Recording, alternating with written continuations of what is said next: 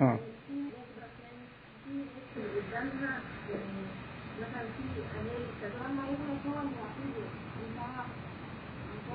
لو فضلنا نعلم في بعض عمرنا ما هنتعلم ما دي مشكلة كل واحد إنه عايز يتحول معلم إلى الآخر فيمتنع عن تقديم المحبة بهدف التعليم.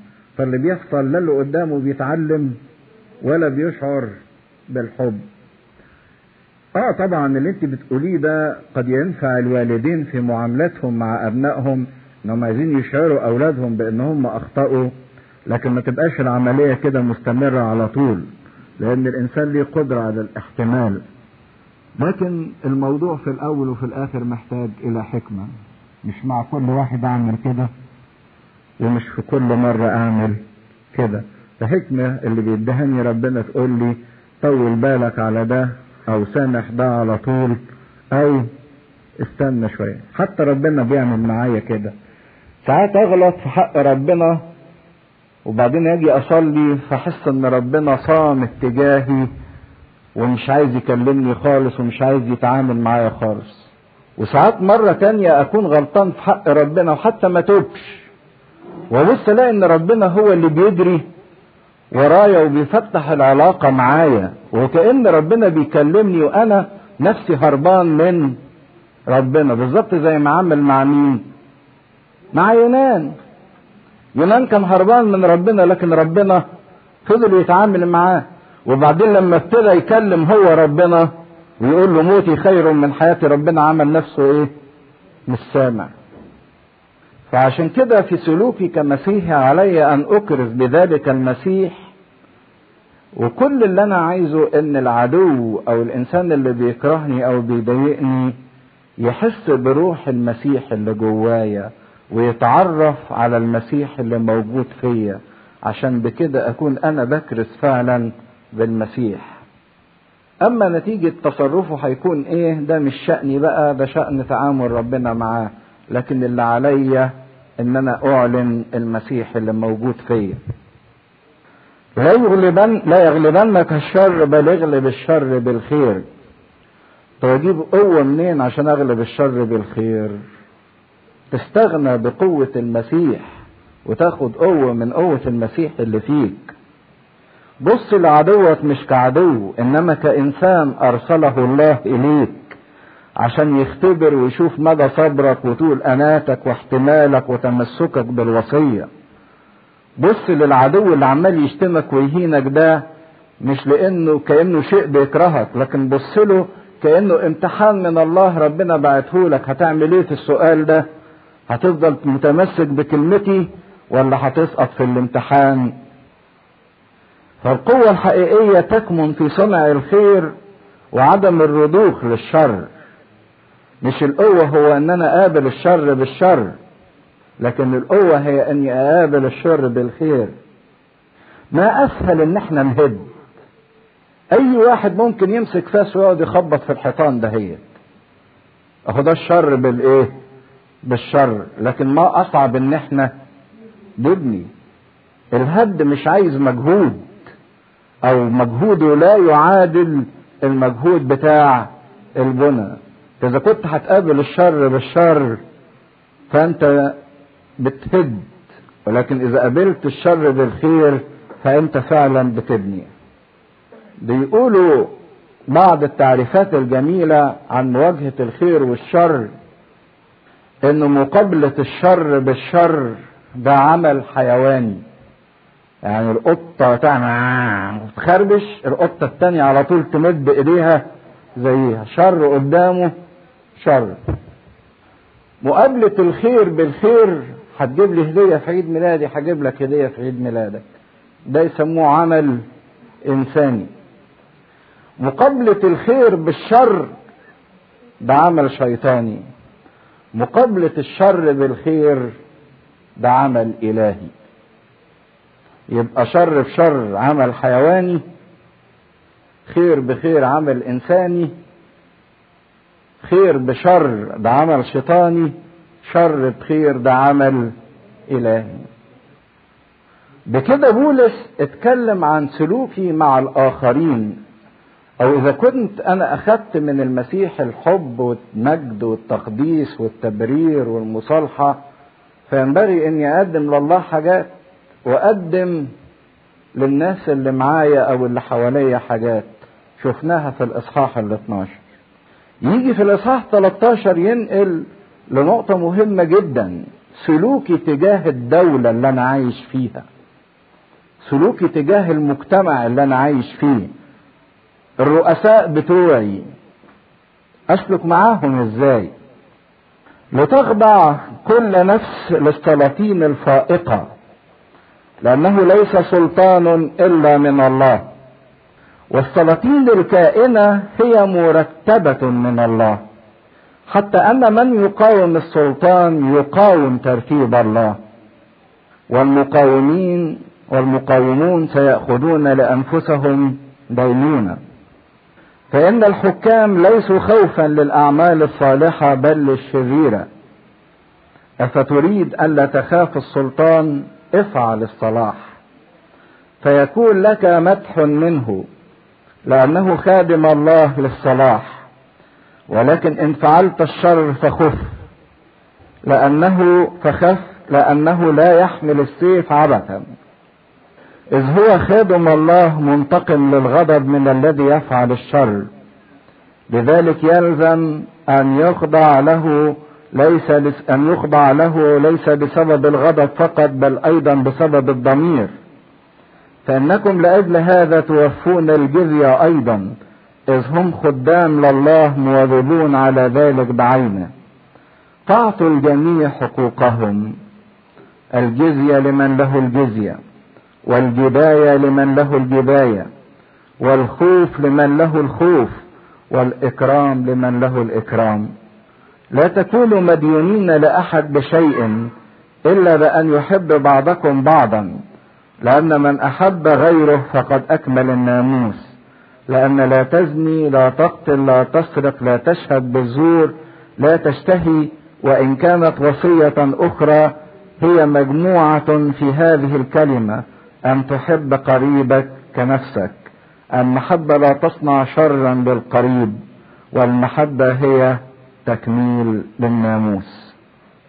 في نهاية إصحاح 12 اتكلم عن معاملة الناس اللي بيضطهدونا أو بيعادونا أو اللي بيقاومونا والمعتدين علينا وإزاي نسلك تجاههم بالحب وبالغفران وبالخير وبالبركة وبالصلاة وبعدم الغضب لأن الإنسان المسيحي ينبغي ألا ينغلب من الشر. الوقت اللي اتكتب فيه هذه الرسالة كان بولس بيكتب لأهل روميا اللي كانوا تحت حكم الإمبراطورية الرومانية الدولة الرومانية. وكان وضع المسيحيين بالنسبة للدولة الرومانية ما كانش وضع مريح. والوضع ده ظهر عدم راحتهم للمسيحيين ووجودهم خلال الحريق بتاع روما اللي حصل سنة 64 ميلاديا أنتوا عارفين نيرون حرق روما واتهم إن المسيحيين هم اللي حرقوا روما وابتدى الاضطهاد على المسيحيين لأن وضعهم ما كانش مريح بالنسبة للناس الرومانيين. ليه؟ لأن أكبر نقطة اختلفوا فيها إن المسيحيين بيقولوا إن المسيح هو الملك بتاعهم. بينما الرومان يؤمنوا بإيه؟ بالإمبراطور. فظنوا إن المسيحيين دول جماعة من الخونة بيعبدوا ملك آخر غير الإمبراطور الروماني. فابتدت تبقى في كراهية نتيجة بعض العوامل والخلفيات السيئة اللي كانت في ذهن الإمبراطورية الرومانية تجاه المسيحيين. اولا المسيحيين اتبص ليهم إن هم عبارة عن فرقة أو شيعة من جماعة اليهود طائفة من طوائف اليهود. ده في أول بداية عصر المسيحية افتكروا إن المسيحيين دول جماعة من اليهود. واليهود ما كانش الرومان يطيقوهم ابدا لأن اليهود ما كانوش يعترفوا بأي ملك أرضي أجنبي ممكن يملك عليهم لأن ده حسب الوصية في سفر التثنية ما تخليش حد غريب يملك عليك لكن الملك اللي يملك عليك يكون من إخوتك والرومان مش إخوة اليهود فكانوا يرفضوا أي ملك أرضي يجي عليهم. زائد إن الرومان اليهود امتنعوا فترات كتيرة عن دفع الجزية لأنهم يقولوا إحنا ما ندفعش للأمم وكانوا بيبصوا للأمم إن هم كلاب أو أنجاز وبيتعالوا عليهم. وكانوا بيستهينوا بكل الملوك الرومان.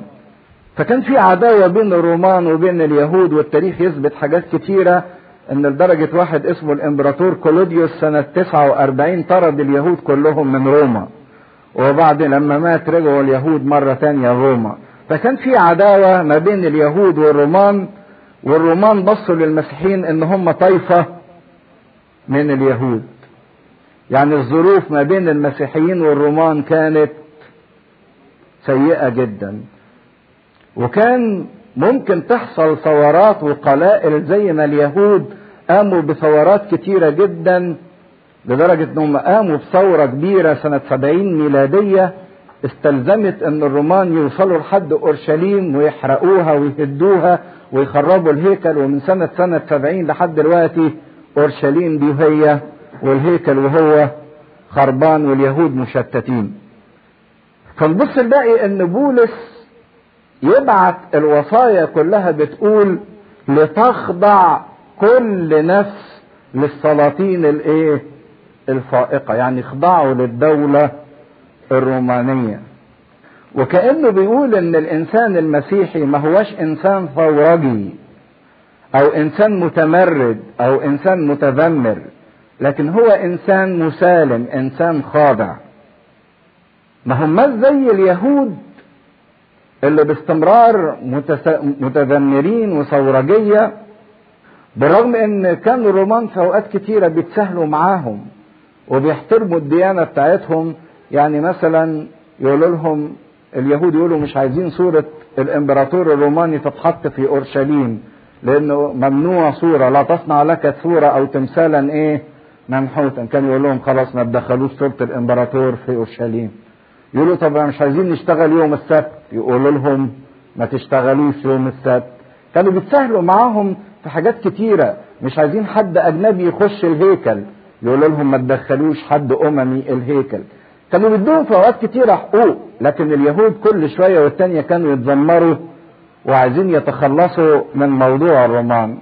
فجه بولس يكتب إن موقف الإنسان المسيحي من الدولة أو من الحكومة بصفة عامة لتخضع كل نفس للسلاطين الإيه؟ الفائقة. ويتكلم إن هذه السلاطين أو هذه السلطات دي مرتبة من مين؟ من الله. فالحاكم خادم الله ومعين من قبل الله له هيبته وهو تحت سلطان الله. عشان كده تخضع كل نفس للسلاطين الفائقة الفائقة يعني العالية. لأنه ليس سلطان إلا من الله. والسلاطين الكائنة هي مرتبة من الله. كائنة يعني الموجودة لأن تعرفين أن كل فترة كانت تحصل انقلابات. إمبراطور يقوم على واحد تاني يموته وياخد الحكم منه ملك يقوم على ملك تاني يموته وياخد الحكم إيه؟ منه. فبيقول إن الحاجة الكائنة الموجودة دي معناها إن الله سمح بيها بوجودها. فهنا بولس منع من قيام أي ثورة تقوم باسم الدين أو باسم المسيح. فالخضوع للسلطات ما هوش خوف ولا بدن ولا خنوع ولا احترام لإنسان بحد ذاته ولكن هو طاعة لله اللي سمح اللي سمح لهذا السلطان بأن يكون. عشان كده حتى المسيح في حديثه مع بيلاطس يقول له العبارة اللي قالها له لما بيلاطس بيقول للمسيح ألست تعلم أن لي سلطان أن أطلقك وسلطان أصلبك قال له إيه المسيح؟ لم يكن لك سلطان إلا إذا قد أعطيت من فوق. يعني حتى سلطانك بيلاطس ده أنت خدته من مين؟ من الله.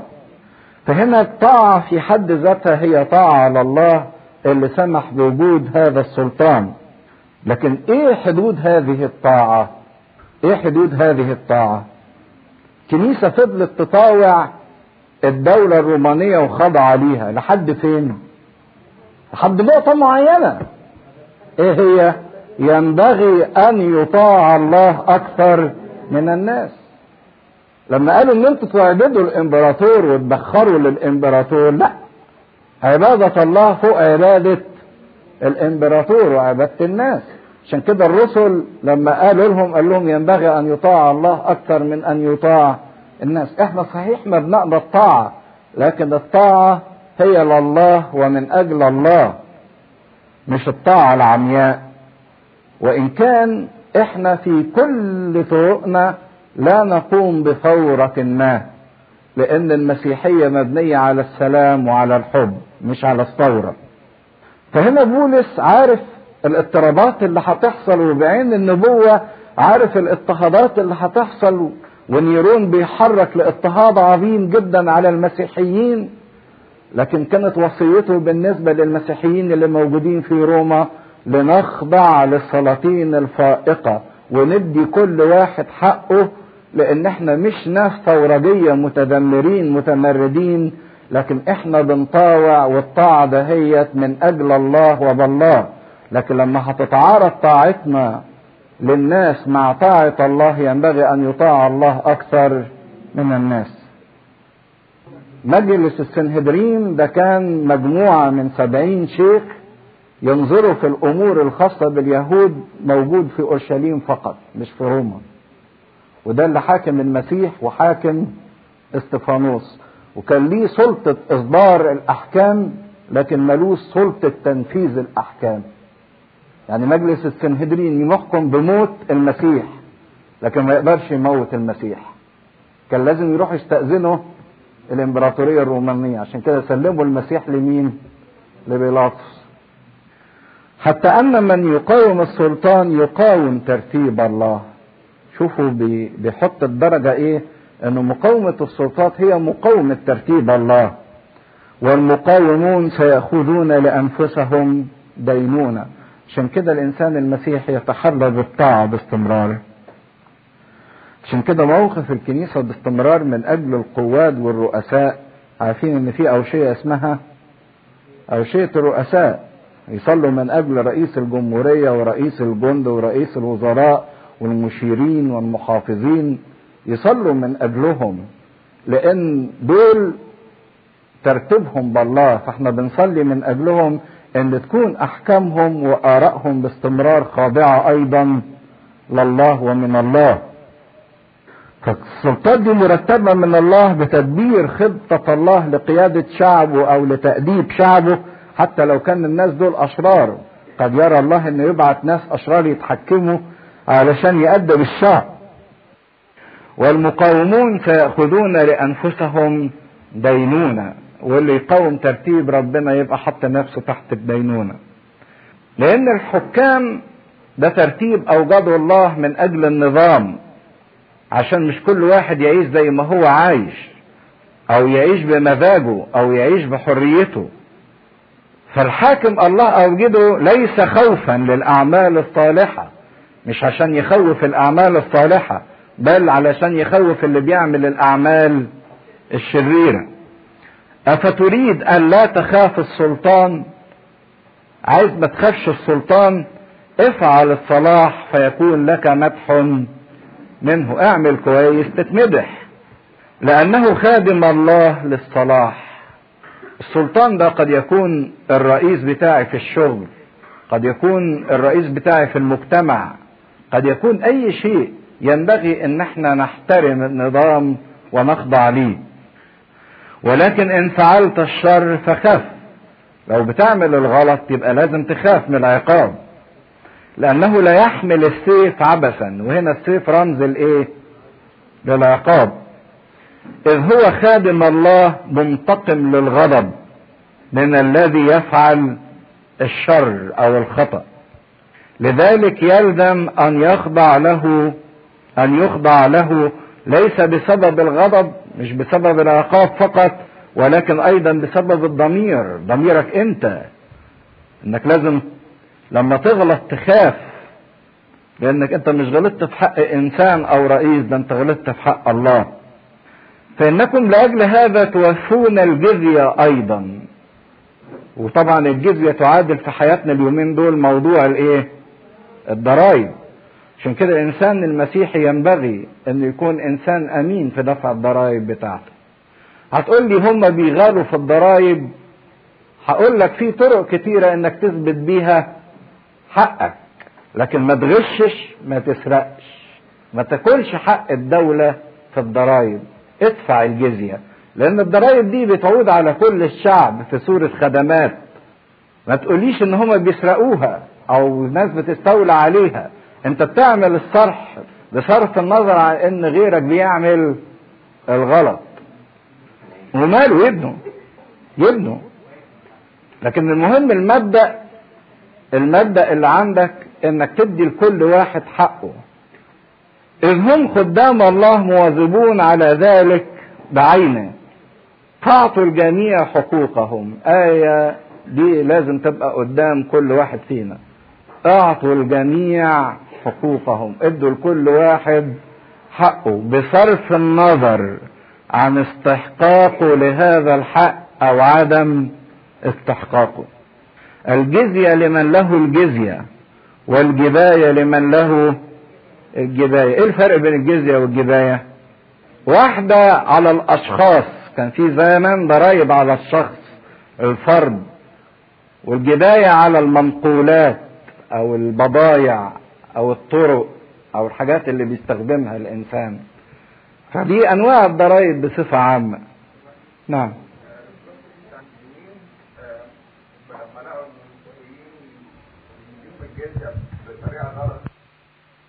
زي ما قلنا إن ال... الإنسان المسيحي قد يقبل الظلم من أجل الله. الانسان المسيحي بصفة عامة ليس إنسان ثورجيا لأن إحنا لو إحنا ناس ثورجية مش هنبقى تبع المسيح. المسيح قال مملكتي ليست من هذا العالم.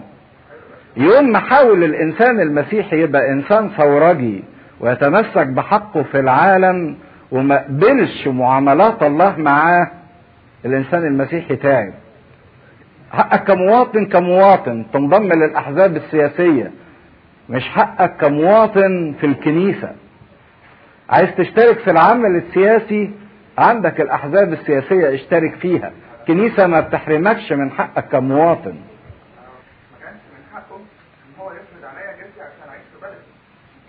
المسيح المسيح حل المشكلة دهيت. في مرة جم العساكر الرومان أو عساكر الهيكل يطلبوا من المسيح الجزية وقالوا لبطرس أما يوفي معلمك الجزية؟ المسيح بص كده لبطرس قال له مين اللي يدفع الجزية؟ الغريب ولا ابن البلد؟ لكن قال له كلمة في الآخر لئلا نعثرهم روح اصطاد وارمي الصنارة تطلع لك سمكة هتجد فيها إسطار ادفع عنك وعني. ده سلوك المسيح. ده سلوك المسيح. انت بتتكلم على سلوك المسيحي ولا سلوكه كمواطن؟ الإنسان المسيحي ما هوش إنسان ثورجي. قد يتنازل عن حقه من أجل الحب وده مش ضعف. لما يبقى ده الإنسان بيعمله نتيجة ضعف ده بيبقى جبن. لكن الإنسان لما يعمل التصرف ده نتيجة تمسكه بوصية المسيح ونتيجة المحبة اللي مالية قلبه إنه ما يعثرش الآخرين ده بيحول الإنسان عدو ده إلى محب. وطبعا التاريخ يثبت لينا كتير. معلم إبراهيم الجوهري معلم إبراهيم الجوهري اللي وصل لرئيس وزراء مصر. في يوم من الأيام فرضت الجزية والجزية كانت مبلغ باهظ جدا جدا وظالم جدا. ولكن لأنه تمسك بوصية المسيح ودفع الجزية ربنا رفعه للمركز الثاني. حول الحاكم اللي كان بيضطهد المسيحيين إلى إنسان محب للمسيحيين. الحالة الشاذة مش شاذة. لأن إيمانهم كان ضعيف. الإيمان كان ضعيف. في ناس استشهدت. في كان ثلاث افتراضات. إنه يخش في الدين الجديد أو إنه يتقتل أو إنه يدفع الجزية. في ناس كتيرة ماتت وفي ناس كتيرة دفعت الجزية وفي ناس كتيرة حولت. لا. والدليل على كده إن مش كتير إن أنت لسه ما زلت موجود. لكن أنت لسه ما زلت موجود.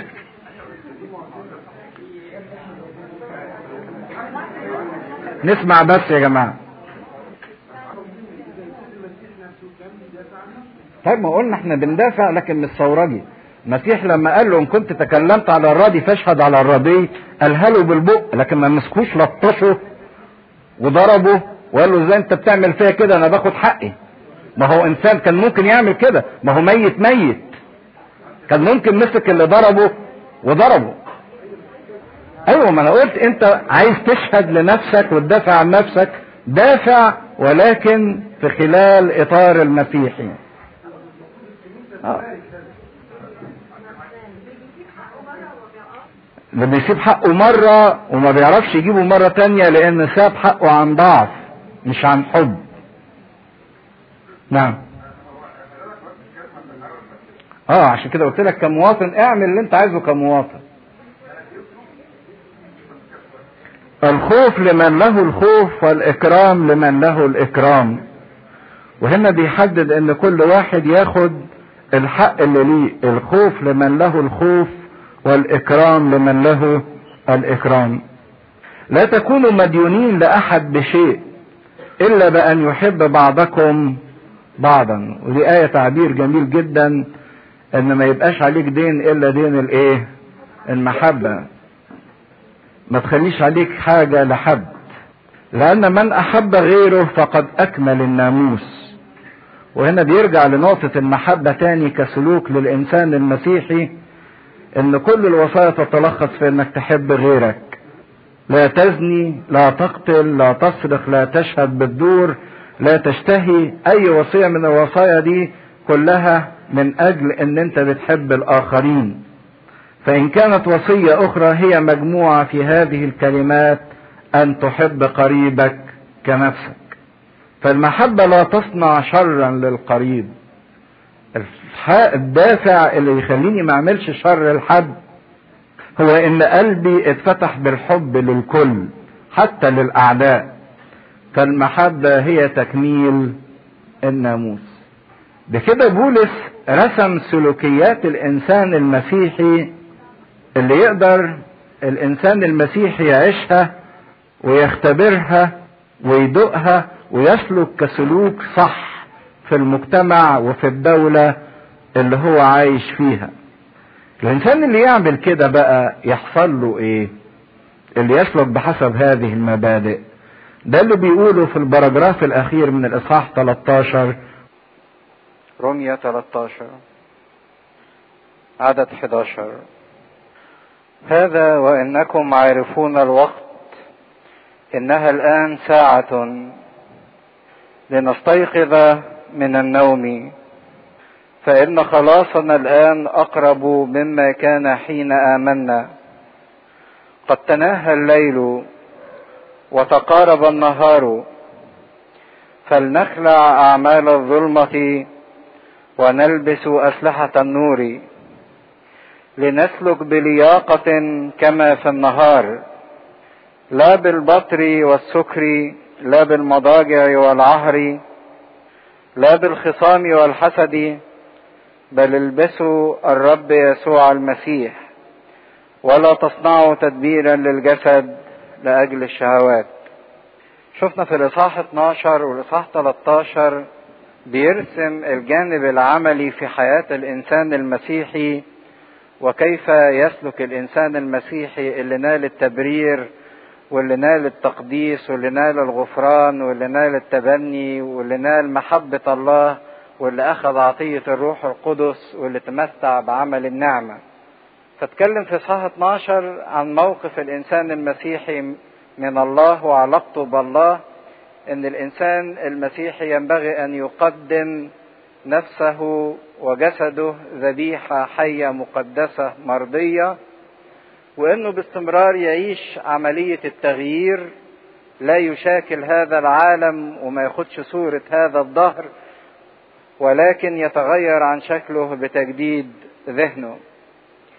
وشفنا في بقية الإصحاح موقف الإنسان المسيحي من المجتمع اللي عايش فيه موقفه من المواهب والوزنات اللي عنده موقفه من المحبة إنها تكون بلا رياء موقفه من العطاء إنه يكون بسرور موقفه من الرحمة إنه يقدم الرحمة لكل بشرية. وإنه في الآخر مبدأه إنه ما يواجهش الشر بالشر ولكن يغلب الشر بالخير. وفي إصحاح 13 في بدايته اتكلم عن علاقة الإنسان المسيحي بالرؤساء بتوعه في علاقة الخضوع والطاعة. طالما إن الطاعة بتاعتهم لا تتعارض مع طاعة الله لأنه ينبغي أن يطاع الله أكثر من الناس. واتكلم إنه ينبغي أن تخضع كل نفس إلى السلاطين الفائقة. وترتيب الرؤساء والحكام قال عنه بولس الرسول إن هذا الترتيب هو من الله. فاللي يقاوم الرؤساء هو يقاوم الله. ولخص كل المعاملات ما بين الإنسان والآخر في وصية المحبة وختم بيها إن المحبة هي تكميل للناموس أو إن المحبة هي غاية الناموس وهدف الناموس. الناموس والوصايا اللي ربنا أعطاها كان هدفها إنها توصل الإنسان إلى الحب إنه يحب ربنا ويحب الآخر. فعشان كده يقدم العبادة اللائقة لله ويقدم الحب اللائق لأخوه ما يأذيهوش ما يسرقهوش ما يقتلهوش ما يكذبش عليه ما يشتهيش اللي هو عنده. وبعدين في نهاية الإصحاح 13 ختم بهذه الموسوعة الشعرية الرائعة اللي بيوري فيها انتهاء عهد قديم وبداية عهد جديد. للإنسان وزمن للإنسان. ويمكن نلخص كل الكلام ده في كلمتين انتهاء عهد الليل وبداية عهد الإيه؟ النهار. تناهى الليل وتقارب النهار. فبيقول وهذا وإنكم عارفون الوقت. الإنسان المسيحي إنسان عارف الوقت. مدرك قيمة الوقت. ما هواش إنسان الوقت سارح بيه. عارف إن الوقت مقصر ومفتدي الوقت لأن الأيام شريرة. وعارف إن كل مدى الأبدية بتقترب منه. عشان كده الإنسان المسيحي لا يفاجئه يوم الرب كلص. ولكن الإنسان المسيحي ده انتظاره. هو منتظر هذا اليوم ومترقب هذا اليوم. عشان كده الكنيسة في كل مرة في كل عبادة من عبادتنا وفي كل خدمة من الخدمات اللي بتعملها لما بتردد قانون الإيمان بتنهيه. بهذه العبارة وننتظر قيامة الأموات وحياة الدهر الآتي. يعني اليوم ده إحنا مستنيينه منتظرينه عارفينه. مش هيجي بالنسبة لنا فجأة كلص أو مش هيجي في وقت مخيف يرعب الإنسان. لكن ده هو اشتياق الإنسان المسيحي باستمرار إلى هذا الوقت وإلى هذا الزمن. صرخة سفر الرؤيا أمين تعالى أيها الرب يسوع أنا مستنيك أنا عارف الوقت. الوقت مش هيسرقني ومش هيفاجئني لأن حياتي كلها قضيتها منتظر هذا الوقت. عشان كده بيأكد لهم إنك في سلوكك كإنسان مسيحي في المجتمع وفي الدولة وفي الكنيسة.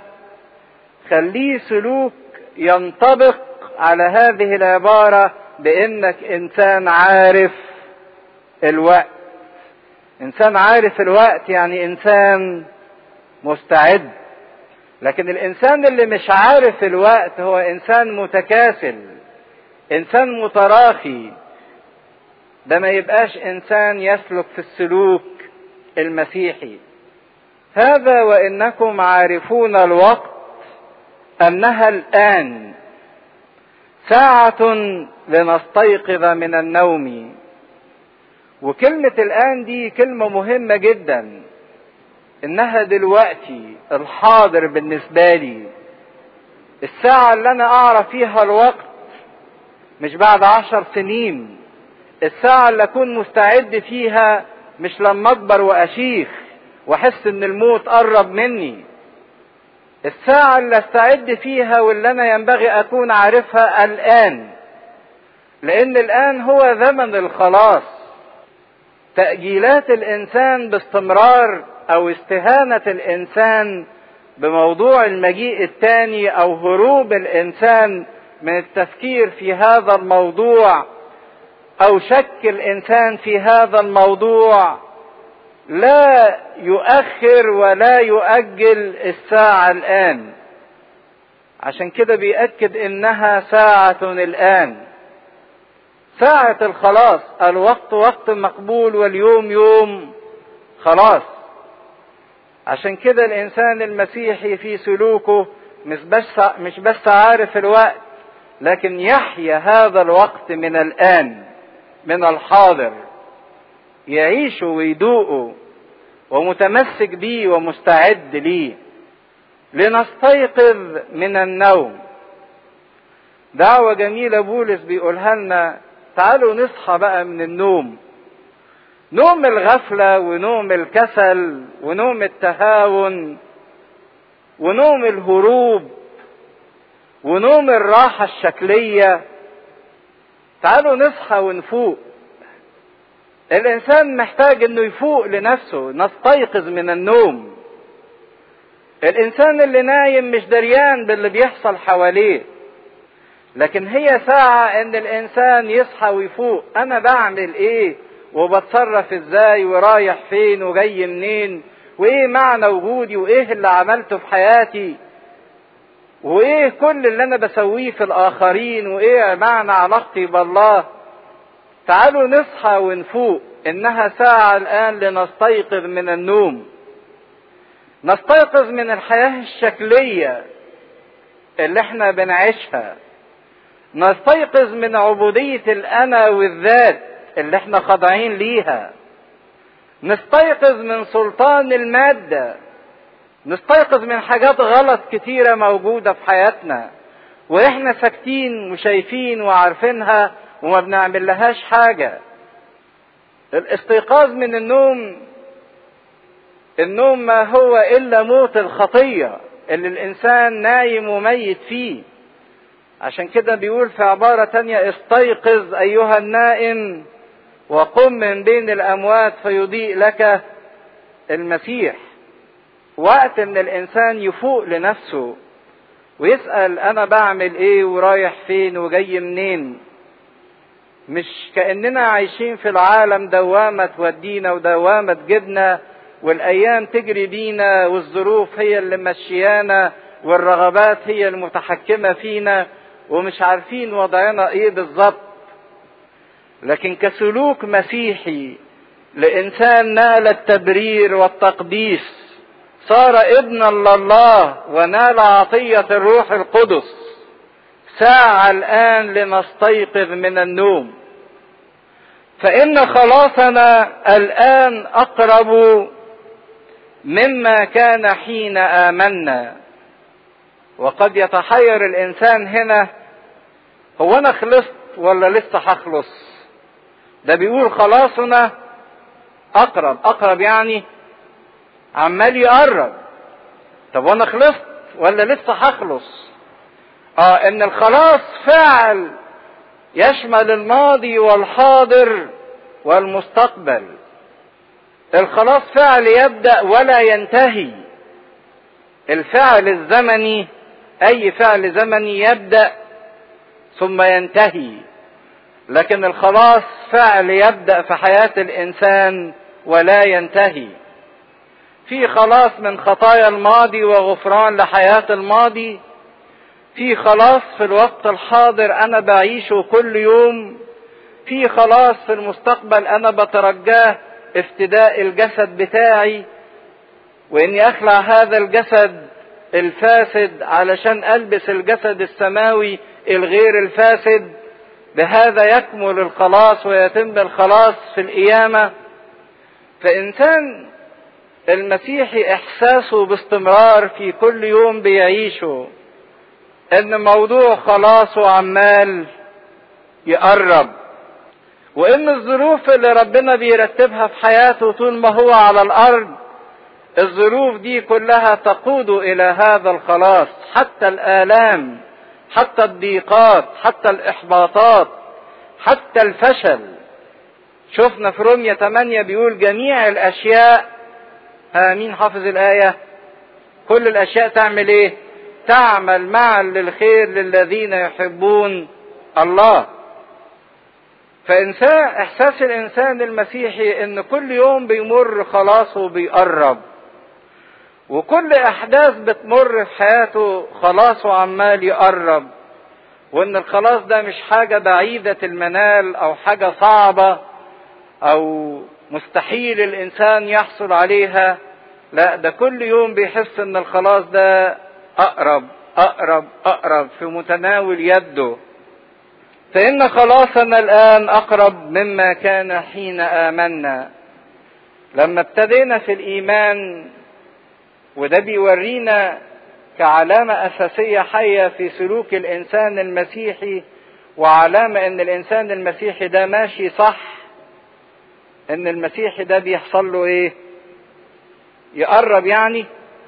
بينمو بينمو. النمو معناه إن النبات بيقترب من النضوج إن النبات بيقترب من الحصاد. ده نمو النبات أيضا الإنسان المسيحي في سلوكه كل يوم ينمو بيقرب من الهدف النهائي اللي هو الحياة الأبدية. عشان كده زي ما بيشوفوا الطفل الصغير ده يقولوا الطفل ده سليم ولا مش سليم على أي أساس؟ إذا كان الطفل ده بينمو يقولوا ده صحته كويسة. لكن الطفل ده ما بينموش عمال ينقرض يقولوا ده صحته وحشة ده تعبان. فعلامة سلوكي صح كإنسان مسيحي هو نموي واقترابي من موضوع الحياة الأبدية. كل ما بأزداد شغف وكل ما بأزداد تطلع وكل ما أحس إن ملكوت السماوات ده قريب مني دي علامة إني ماشي صح. وكل ما فكر الملكوت بيتوه مني في وسط الانشغالات وفي وسط اللذات وفي وسط الشهوات أعرف إن سلوكي غلط. إن أنا ببعد مش بقرب. عارفين كانت كرازة السيد المسيح وكرازة الرسل وكرازة يوحنا المعمدان كانوا بيقولوا عبارة واحدة بس. توبوا لأنه قد اقترب ملكوت السماوات. كلمة اقترب في الترجمة الإنجليزية لطيفة قوي تقول إن هو at hand. At hand يعني ده قرب قرب لدرجة إنه بقى في متناول إيدين كل واحد. كل واحد يقدر ياخده يقتنيه. ما هوش حاجة صعبة مستحيلة. طلبة جهاد جبار أو طلبة أعمال خارقة للطبيعة. أو طلبة تعذيب للجسد أو حرمان للنفس. لا دي الحياة الأبدية في متناول يد كل إنسان. خلاصنا أقرب الآن حينما آمنا.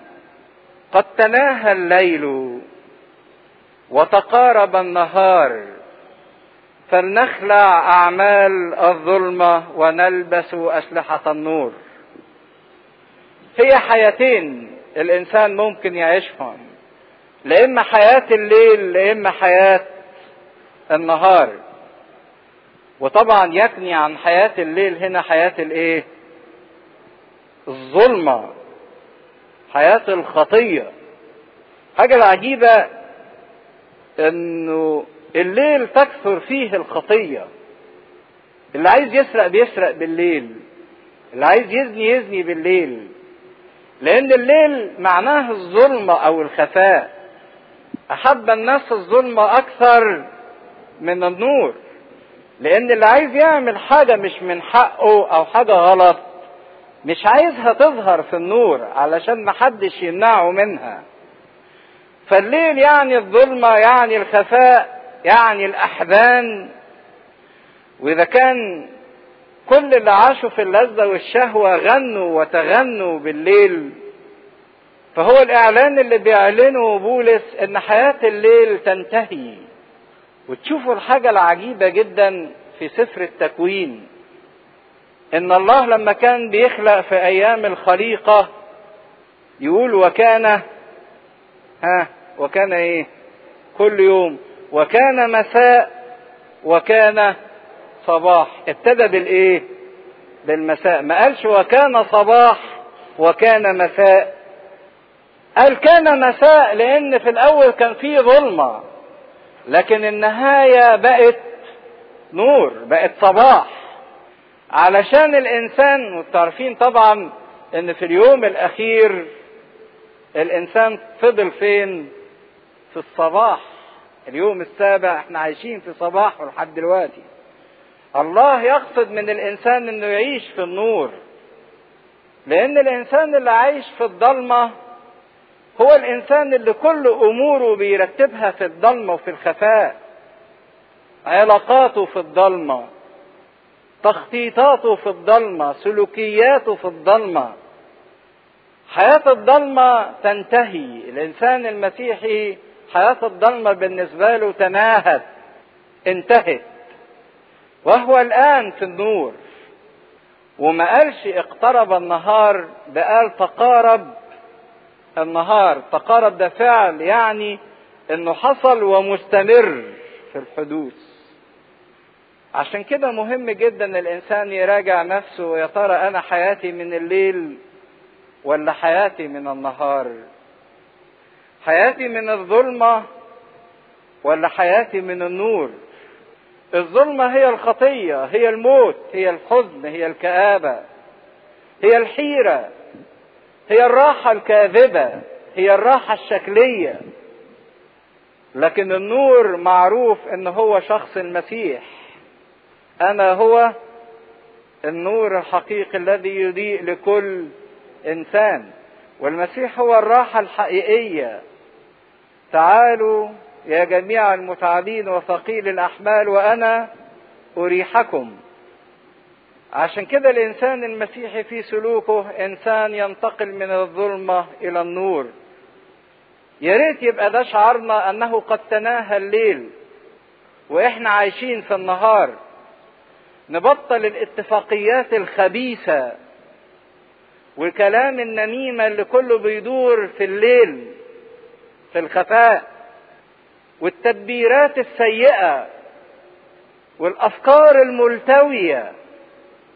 يقولوا على فلان ده واضح وفلان آخر ده إنسان ملتوي.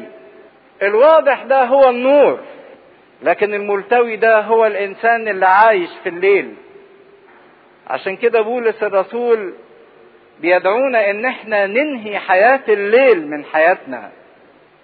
ننهي عادات الليل وأفكار الليل اللي فيها خبث ومكر اللي فيها شهوة اللي فيها تدبيرات شريرة اللي فيها إهانات للغير اللي فيها ادانه للغير اللي فيها نظرة سيئة للآخرين اللي فيها احتقار للآخرين.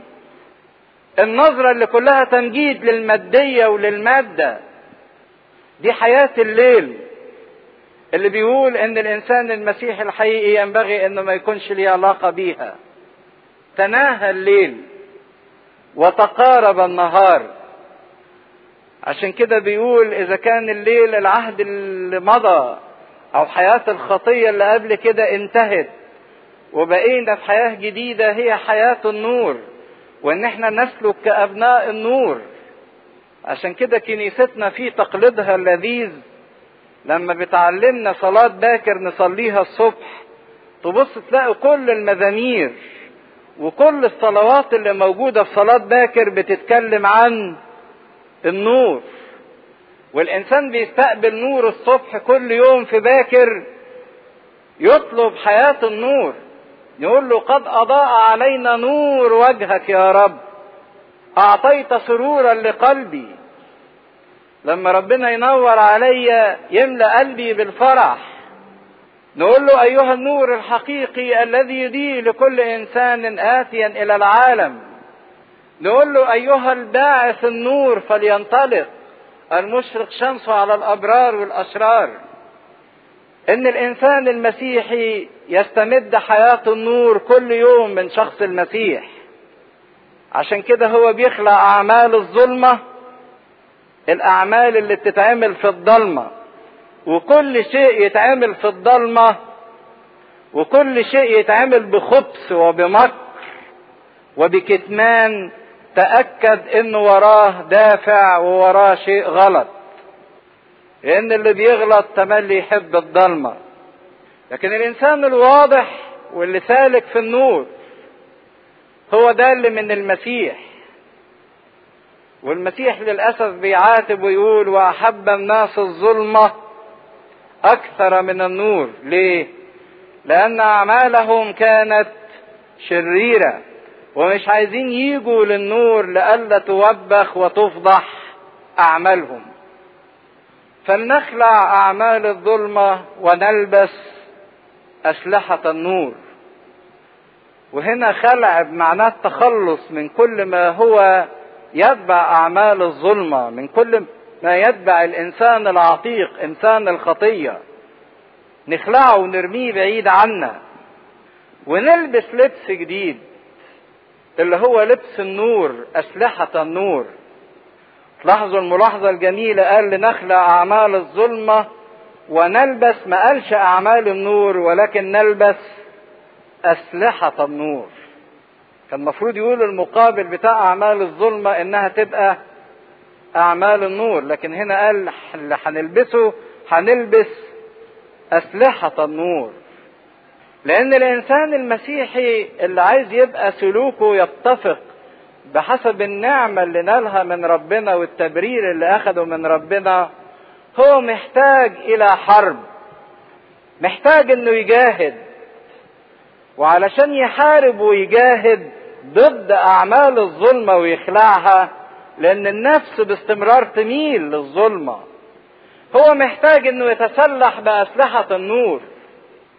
وعارفين الإصحاح السادس من رسالته لأفسس اتكلم عن أسلحة الإنسان المسيحي خوذة الخلاص ودرع البر وسيف الكلمة.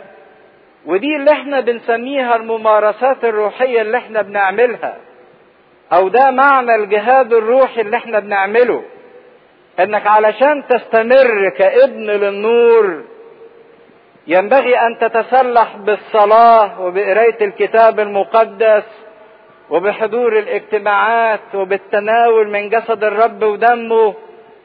إنك تتحصن بتلك الأسلحة علشان تبقى ثابت كابن للنور. وعلشان أعمال الظلمة ما تقواش عليك. مشكلة الإنسان باستمرار إنه ممكن يحس إنه عايز يتغير وعايز يتصلح. فيجي مرة ومرتين الكنيسة وبعدين بعد شوية يرجع كما كان قبل كده ويمكن أسوأ من قبل كده. المشكلة إنه ما حرصش إنه يلبس أسلحة النور. ما حرصش إنه يكون ليه برنامج روحي بيجاهد فيه. عشان يفضل صاحي وما ينامش ما يرخيش. التزامه بالصلاة اليومية. التزامه بقرايته في الكتاب المقدس. التزامه بتوبته واعترافه. التزامه بحضور الاجتماع. وهنا بأكد على كلمة التزامه. لأن إحنا لو عايشين بحياة روحية مزاجية وقت ما يجي لي مزاج والاقي نفسي فاضي أجي الكنيسة أو اقوم اصلي أو اصوم لا تعطي الإنسان أي إحساس روحي بأنه في النور. الجندي في الجيش لو بيقوم يتدرب لما يجي له مزاجه فتأكدوا إن هزيمة هذا الجندي مضمونة مية في المية. لما يجي له مزاجه يقوم يتعلم النشان ولما يجي له مزاجه يقوم يجري شوية ده عمره ما يستطيع إنه ينجح في الحرب. ده فريسة سهلة جدا للعدو بتاعه. لكن كجندي صالح ليسوع المسيح ينبغي أن يكون هناك التدريب اليومي المنتظم والمستمر. واللي أنا ملتزم بيه مش لأن ده تمن خلاصي لكن لأن ده طريقه للحصول على بر المسيح وإعلان جديتي في طلب بر مين؟ المسيح. بكده بولس يبقى واذلنا في رسالة روميا النقطة ما بين الجهاد والنعمة ما بين الأعمال والإيمان. إيه دور الإيمان وإيه دور النعمة وإيه دور جهاد الإنسان وأعمال الإنسان؟ نلبس أسلحة النور. اتسلح بيها باستمرار علشان تضيء ليك. قد تناهى الليل ويا ريت فترة الليل تنتهي من حياتنا كلنا. ونبقى عايشين كأبناء للنور. الآية دي ليها قصة جميلة جدا جدا مع القديس أغسطينوس. الآية دي هي اللي غيرت حياة القديس أغسطينوس من شاب معربد وشاب زاني ومستهتر يمجد الفلسفة واللذة والمادة إلى أعظم اللاهوتيين وإلى أعظم القديسين. الآية ده هي هي اللي غيرته. كان في ليلة من الليالي في صراع نفسي مر جدا نتيجة فقده لأحد أصدقائه اللي كان بيحبهم وكان حزين للغاية. وكان هو ليه تاريخ طويل جدا في الخطية وفي النجاسة وفي الإثم لدرجة إن في اعترافاته بيقول إن أنا كنت بخترع شرور وخطايا عشان أتفاخر بيها قدام أصحابي. يعني مش بس كان بيعمل ده كان بيألف. وفي ميلانو في إيطاليا في حديقة أحد أصدقائه بالليل شاف طفل بيقدم له ورقة من الكتاب المقدس وكان فيها هذه الآيات. هذا وإنكم عارفون الوقت.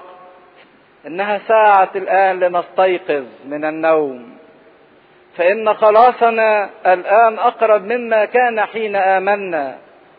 قد تناهى الليل وتقارب النهار. فلنخلع أعمال الظلمه ونلبس أسلحة النور. ومن هذه اللحظة الآية دي دخلت في قلبه وبقت شعاره وتغير أغسطينوس كلية بعد ما أرى هذه الآية واختبرها وعاشها لدرجة إن صديقته الزانية لما جت خبطت عليه وسألت أغسطينوس فين؟ قال لها أغسطينوس مات. لأن عصر الظلمة انتهى تناهى الليل وتقارب النهار. لنسلك بلياقة كقانون لسلوك الإنسان المسيحي أنه يسلك بلياقه ما بقاش فيه قانون الحرام والحلال واللي يصح واللي ما يصحش. أعمل وما أعملش. ده حرام ولا ده حلال؟ لكن بقى في قانون لنسلك بلياقة بما يتناسب معنا كأبناء للنور. بما يتناسب معنا كأبناء للنور. قبل ما تعمل أي سؤال أو تتكلم في أي موضوع أو تروح أي مكان أو يبقى لك علاقة بأي إنسان اسأل نفسك هل هذا يتفق مع أبناء النور ولا ده يتفق مع أعمال الظلمة. لنسلك بلياقة كما في النهار. الإنسان المسيحي إنسان عايش في النهار في الوضوح. إنسان واضح مش ملتوي مش خبيث ما بيلفش وبيدور ما بيحققش الأهداف بتاعته بطرق دنيئة وباتهامات للآخرين ما بيحققش الأغراض بتاعته بانحطاط أخلاقي. لكن إنسان يسلك بلياقة كما في النهار لا بالبطر ولا بالسكر البطر أو البطر هو التهييص الزيادة عن الحد. تلاقي إنسان عمال يهيص ويهيص بشدة. زي ما واحد يبقى سكران والسكر بتاعه زاد فيبتدي يهيج. الإنسان المسيحي باستمرار عارف النقطة اللي يقف عندها. مشكلة الإنسان إنه ما بيعرفش النقطة اللي يقف عندها فين. يبتدي يضحك تقول لي هو الضحك حرام؟ هقول لك لا الضحك مش حرام ولا حلال لكن في ضحك يليق وفي ضحك لا يليق. وينبغي تبقى عارف النقطة اللي تقف فيها عند حدود الضحك. العلاقة أو الحديث ما بين الجنسين صح ولا مش صح؟ مش حاجة صح ومفيش حاجة غلط. لكن باستمرار تبقى عارف النقطة اللي تقف عندها. تعرف حدودك.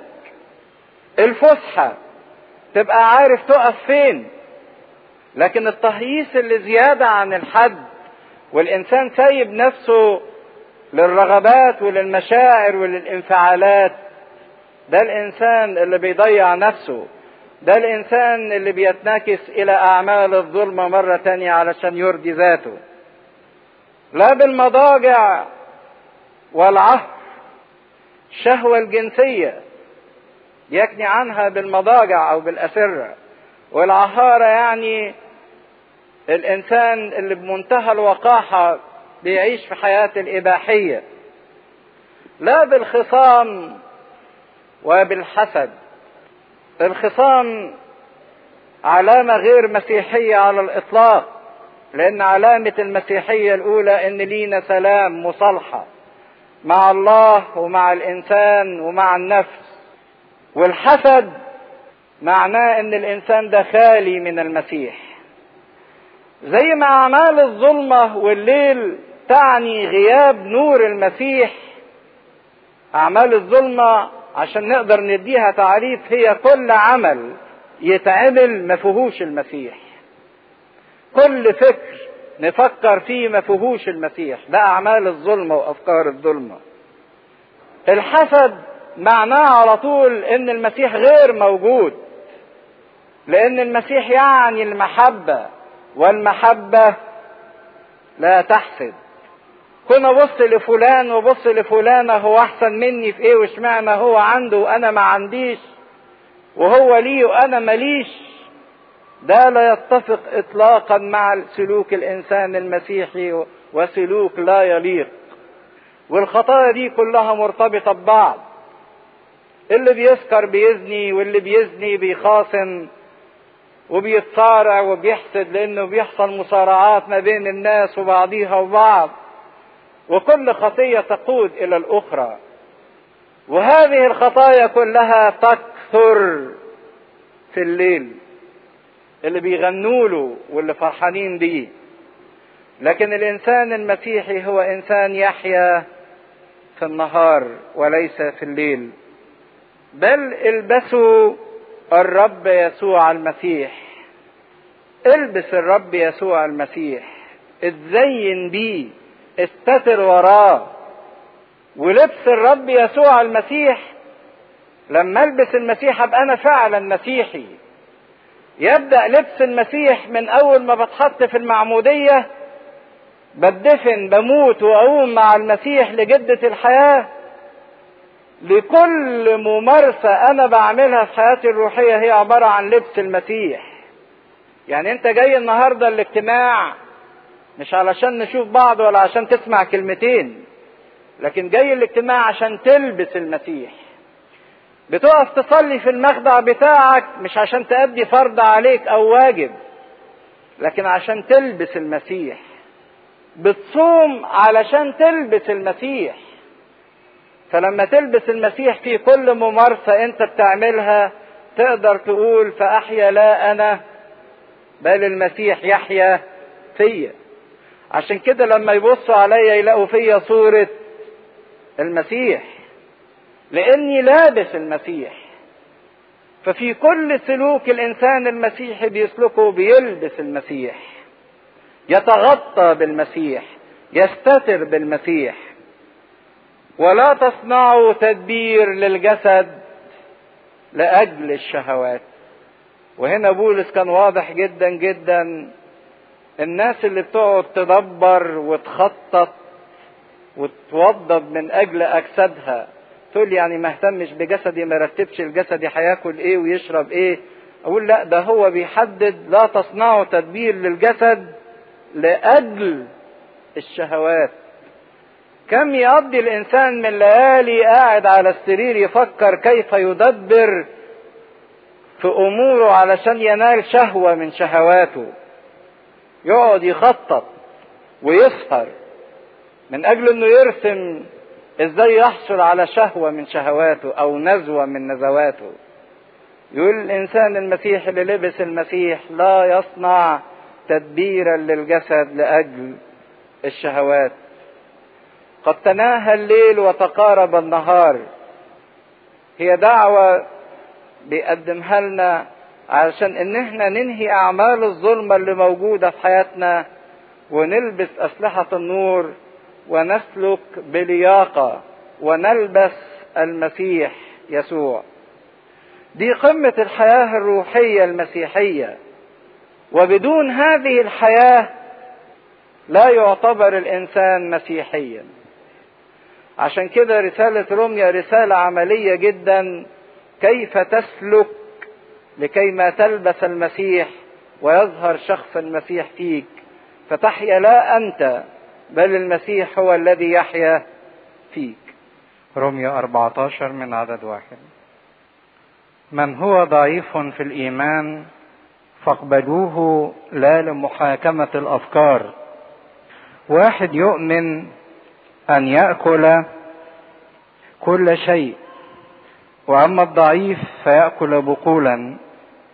لا يزدري من يأكل بمن لا يأكل ولا يدن من لا يأكل من يأكل لأن الله قبله. من أنت الذي تدين عبد غيرك هو لمولاه يثبت أو يسقط ولكن ولكنه سيثبت لأن الله قادر أن يثبته. واحد يعتبر يوما دون يوم وآخر يعتبر كل يوم. فليتيقن كل واحد في عقله. الذي يهتم باليوم فللرب يهتم والذي لا يهتم باليوم فللرب لا يهتم. والذي يأكل فللرب يأكل لأنه يشكر الله. والذي لا يأكل فللرب لا يأكل ويشكر الله. لأنه ليس أحد منا يعيش لذاته ولا أحد يموت لذاته. لأننا إن عشنا فللرب نعيش وإن متنا فللرب نموت. فإن عشنا وإن متنا فللرب نحن. لأنه لهذا مات المسيح وقام وعاش لكي يسود على الأحياء. والأموات. وأما أنت فلماذا تدين أخاك؟ أو أنت أيضا لماذا تزدري بأخيك؟ لأننا جميعا سوف نقف أمام كرسي المسيح. لأنه مكتوب أنا حي يقول الرب. أنه لي ستكثو كل ركبة وكل لسان يحمد الله. فإذا كل واحد منا سيعطي عن نفسه حسابا لله. فلا نحاكم أيضا بعضنا بعضا بل بالحري احكموا بهذا الا يوضع للأخ مصدمة أو معثرة. إني عالم ومتيقن في الرب يسوع أن ليس شيئا نجسا بذاته إلا من يحسب شيئا نجسا فله هو نجس. فإن كان أخوك بسبب طعامك يحزن. فلست تسلك بعد حسب المحبة. لا تهلك بطعامك ذلك الذي مات المسيح لأجله. فلا يفترى علي على صلاحكم لأن ليس ملكوت الله اكلا وشربا بل هو بر وسلام وفرح في الروح القدس. لأن من خدم المسيح ففي هذه فهو مرضي عند الله ومذكى عند الناس. فلنعكف اذا على ما هو للسلام وما هو للبنيان بعضنا لبعض. لا تنقض لأجل الطعام عمل الله. كل الأشياء طاهرة لكنه شر للإنسان الذي يأكل بعصرة. حسنا ألا تأكل لحما ولا تشرب خمرا ولا شيئا يصطدم به أخوك أو يعثر أو يضعف. ألك إيمان؟ فليكن لك بنفسك أمام الله. طوبى لمن لا يدين نفسه يدين نفسه فيما يستحسنه. وأما الذي يرتاب فإن أكل يدان لأن ذلك ليس من الإيمان وكل ما ليس من الإيمان فهو خطيه نعمة الله. الاب تكن معنا. آمين.